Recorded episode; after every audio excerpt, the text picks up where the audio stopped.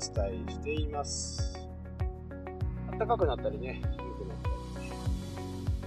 暖かいって言ってもね、まあ13度ぐらいなんですけど、13度、もうこの時期になると13度がちょっと暖かくて怖いですね。はい。ということで、今日はね、えー、インターネットの話ではなくてですね、えー、少し私のやっている活動についてね、お伝えしていこうかなと思っております。その活動なんですけど、まあ、皆さん、あのもしかしたら聞いたことがあるかもしれないですけど、子ども食堂ということがあるんですね。まあ、これ賛否両論いろいろあるとは思いますが、えー、親御さんがねお忙しくてなかなか家で一人でご飯を食べる子が多くなってきて昨今ですけどそういった子どもたちをね集めて、え、ご飯をね提供している。そういった活動とあと学習スペース、ま今ですとねちょうど受験生なんかが現役の大学生がね先生となったり今まで塾をやっボランティアで子供さんに勉強を教えて。そんなことを学習スペースがあったりあとは子ども食堂の札幌にですね相当の数が増えてきて札幌の子ども食堂もね当にいっぱい増えてきまして、いろんなところで活動されて、支援の支援ではないです。ね、えボランティアの輪が増えてきてる。そんな、えー、子ども食堂さんの今ね、まず一番初めに抱える問題は、まあ、食材をね、集めてくるのが大変ということで、うちは相当早くからやってまして、まあ、うちの、えー、NPO 法人なんですけど、NPO 法人は結構前からやっておりまして、多少はね、あの、皆さんに知っていただいている部分があって、そういった食材とか、農協さんとかね、から来たりとか、農家さんもちろんね、なんですけど、農家さんから直接寄付をいただいたりしてですね、食材をお分けしている、そういう活動もやっているんですね。まあ、フードバンク事業という風な形でやっていて、現在のところは、月に2回、月に2回、えー、まず子ども食堂があって、週に1回は学習があって、フードバンクのやっていてっていう、そういう活動をね、えやっている NPO 法人の、私はね、副代表をやらせていただいています。まあ、そんな活動をね、えー、続けていると、いろんなことが分かってきたりね、もちろんいいところもあるし、えー、誤解されている方もね、多いんですけど、まあ誤解されている方をね説得するつもりはもう花からありませんけど協賛してくれてる企業寄付をしてくれている個人の方多くの方から寄付をいただいてね運営をしています。まあできればね、えー、家とか空き家とかね実はその空き家とかを探してみんな子供たちがね毎日集まれるような環境を今作っていこうと情報を集めたり市役所に問い合わせをしたりとかですね。行政の方にも、え少しねお手伝いをいただきながら、えやっていたりします。初めはね、えー、まあ代表は安田っていうものが代表なんですけどまあ彼女、まあ、女性なんですけど彼女はやっぱりそれをやりだしてね、NPO 法人にして、いろんなところで講演などなどをね、するようになってます。まあその反面、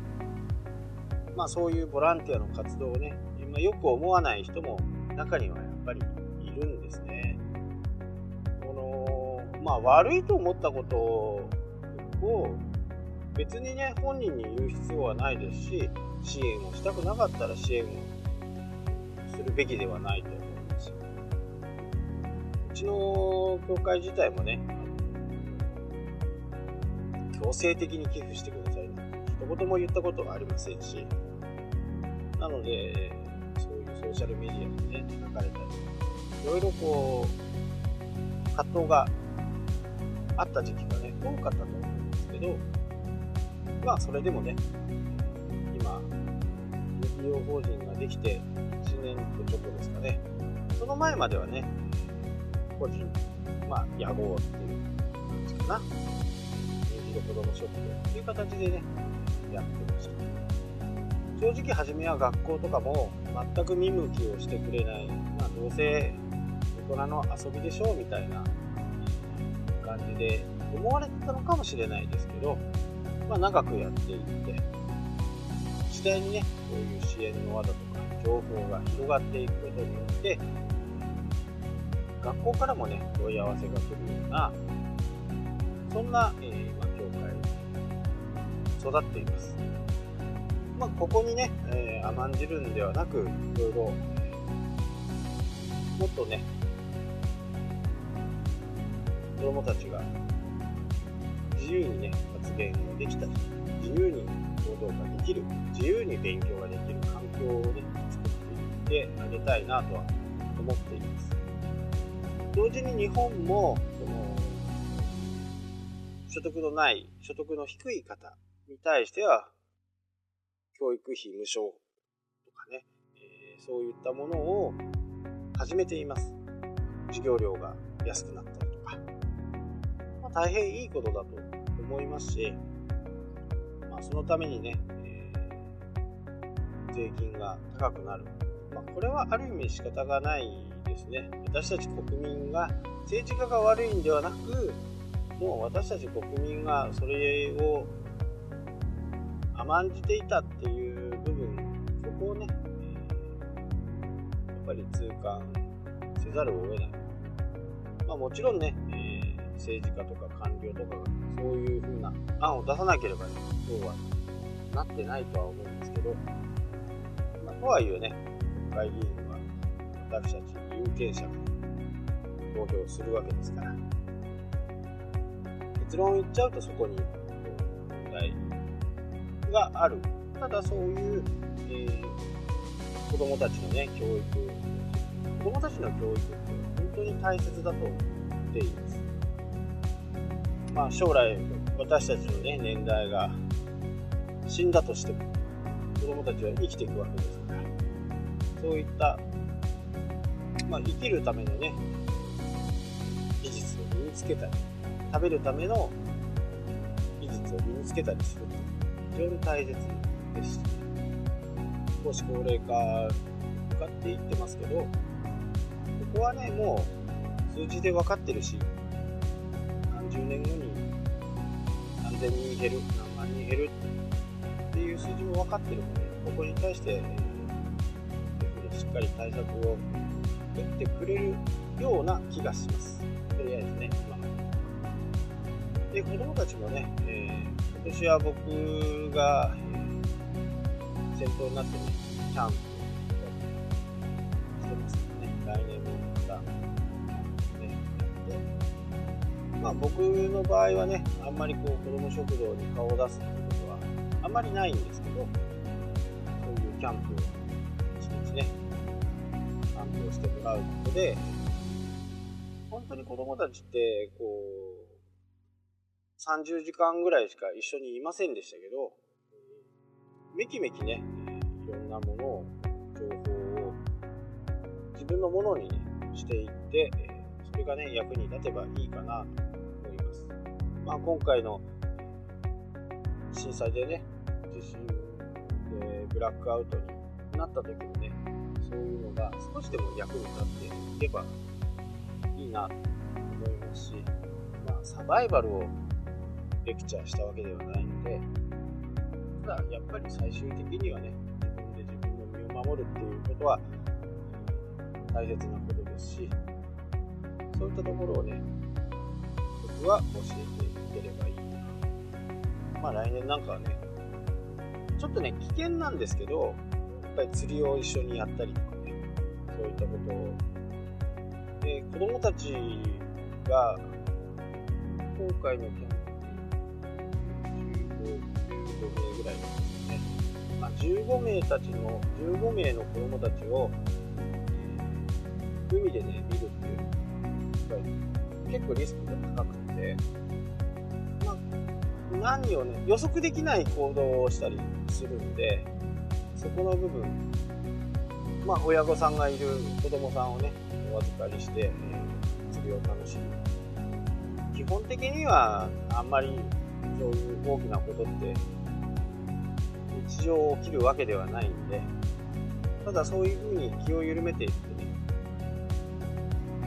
命を、大げさではなくて、命を落とす危険性も 0. 何パーセント、数パーセントは必ずあると思って、そこに対して、やっぱり15名を触れていくので、大人が5名とか、できればね、10名ぐらいいると一番いいかなと思いますけど、まあなかなか時間も取れない。子ども食堂に来ている人たちの大半の親御さんは、両親ともね、お仕事をしてたりするんで、そこの部分を、私たちがレジャーを楽しませるような、まあそこ、そこの、まあ僕は遊び担当の部長っていう感じでね、顔を出したりしています。多分皆さんの周りでもね、子ども食堂をやってる人がいたり、子ども食堂をやってる地域だったり、ぜひね、えー、参加する、もしくは見学することをね、してみていただければなとは思います。あの寄付をするのもね、重要なことではあるんですけど、まあそれが、えー、実際に子どもたちに渡っているのかっていうところに不安をお持ちの方も結構いらっしゃるかとは思うんですけど、そういう会を見に行ってね、会の雰囲気を見たら一発でわかると思います。子どもたちの、ね、目がキラキラしているような子ども食堂の場合は、本当に管理も行き届いてると思いますから、そういう子ども食堂を見つけて、1000円でも2000円でもいい寄付してみていただければと思います。うちはね、えー、おかげさんで、そこそこ活動できるぐらいのね、寄付いただいて、ただね、寄付ばっかりにこう、私たちに頼っているんではなくて、自分たちで何かできることがないかとか、いうことを日々考えています。ただ、いい子ども食堂なのに、寄付が集まらないっていう子ども食堂いっぱいいると見つけて、ぜひともしていただければ、私としても嬉しいなと思います。もちろん、えー、うちの子ども食堂もね、募集はしておりますので、もしね、気になった方がいれば、うちの NPO ボードにしていただければ大変ありがたいと思います。はい、今日はね、えー、私の活動、ね、まあ、もしかすると意外な活動って思われるかもしれないですけど、結構そういうボランティア的なことは昔からやってまして、まあ、ただね、あのー、実際に自分が行って、どうのこうのっていうのはなかなかできないんで、お金でね、お金を使ってくださいっていう風な形で、お金を渡す。まあ、ある意味、責任っちゃ無責任かもしれないですけど、それがね、その会のためになったり、その国の子供たちのところに渡ればね、いいなと思っておりますはい、では、ね、今日はこういう話で、いろいろね、私の話を明らかしていきますので、今後とも、ポッドキャストの方よろしくお願いいたします。それではまた。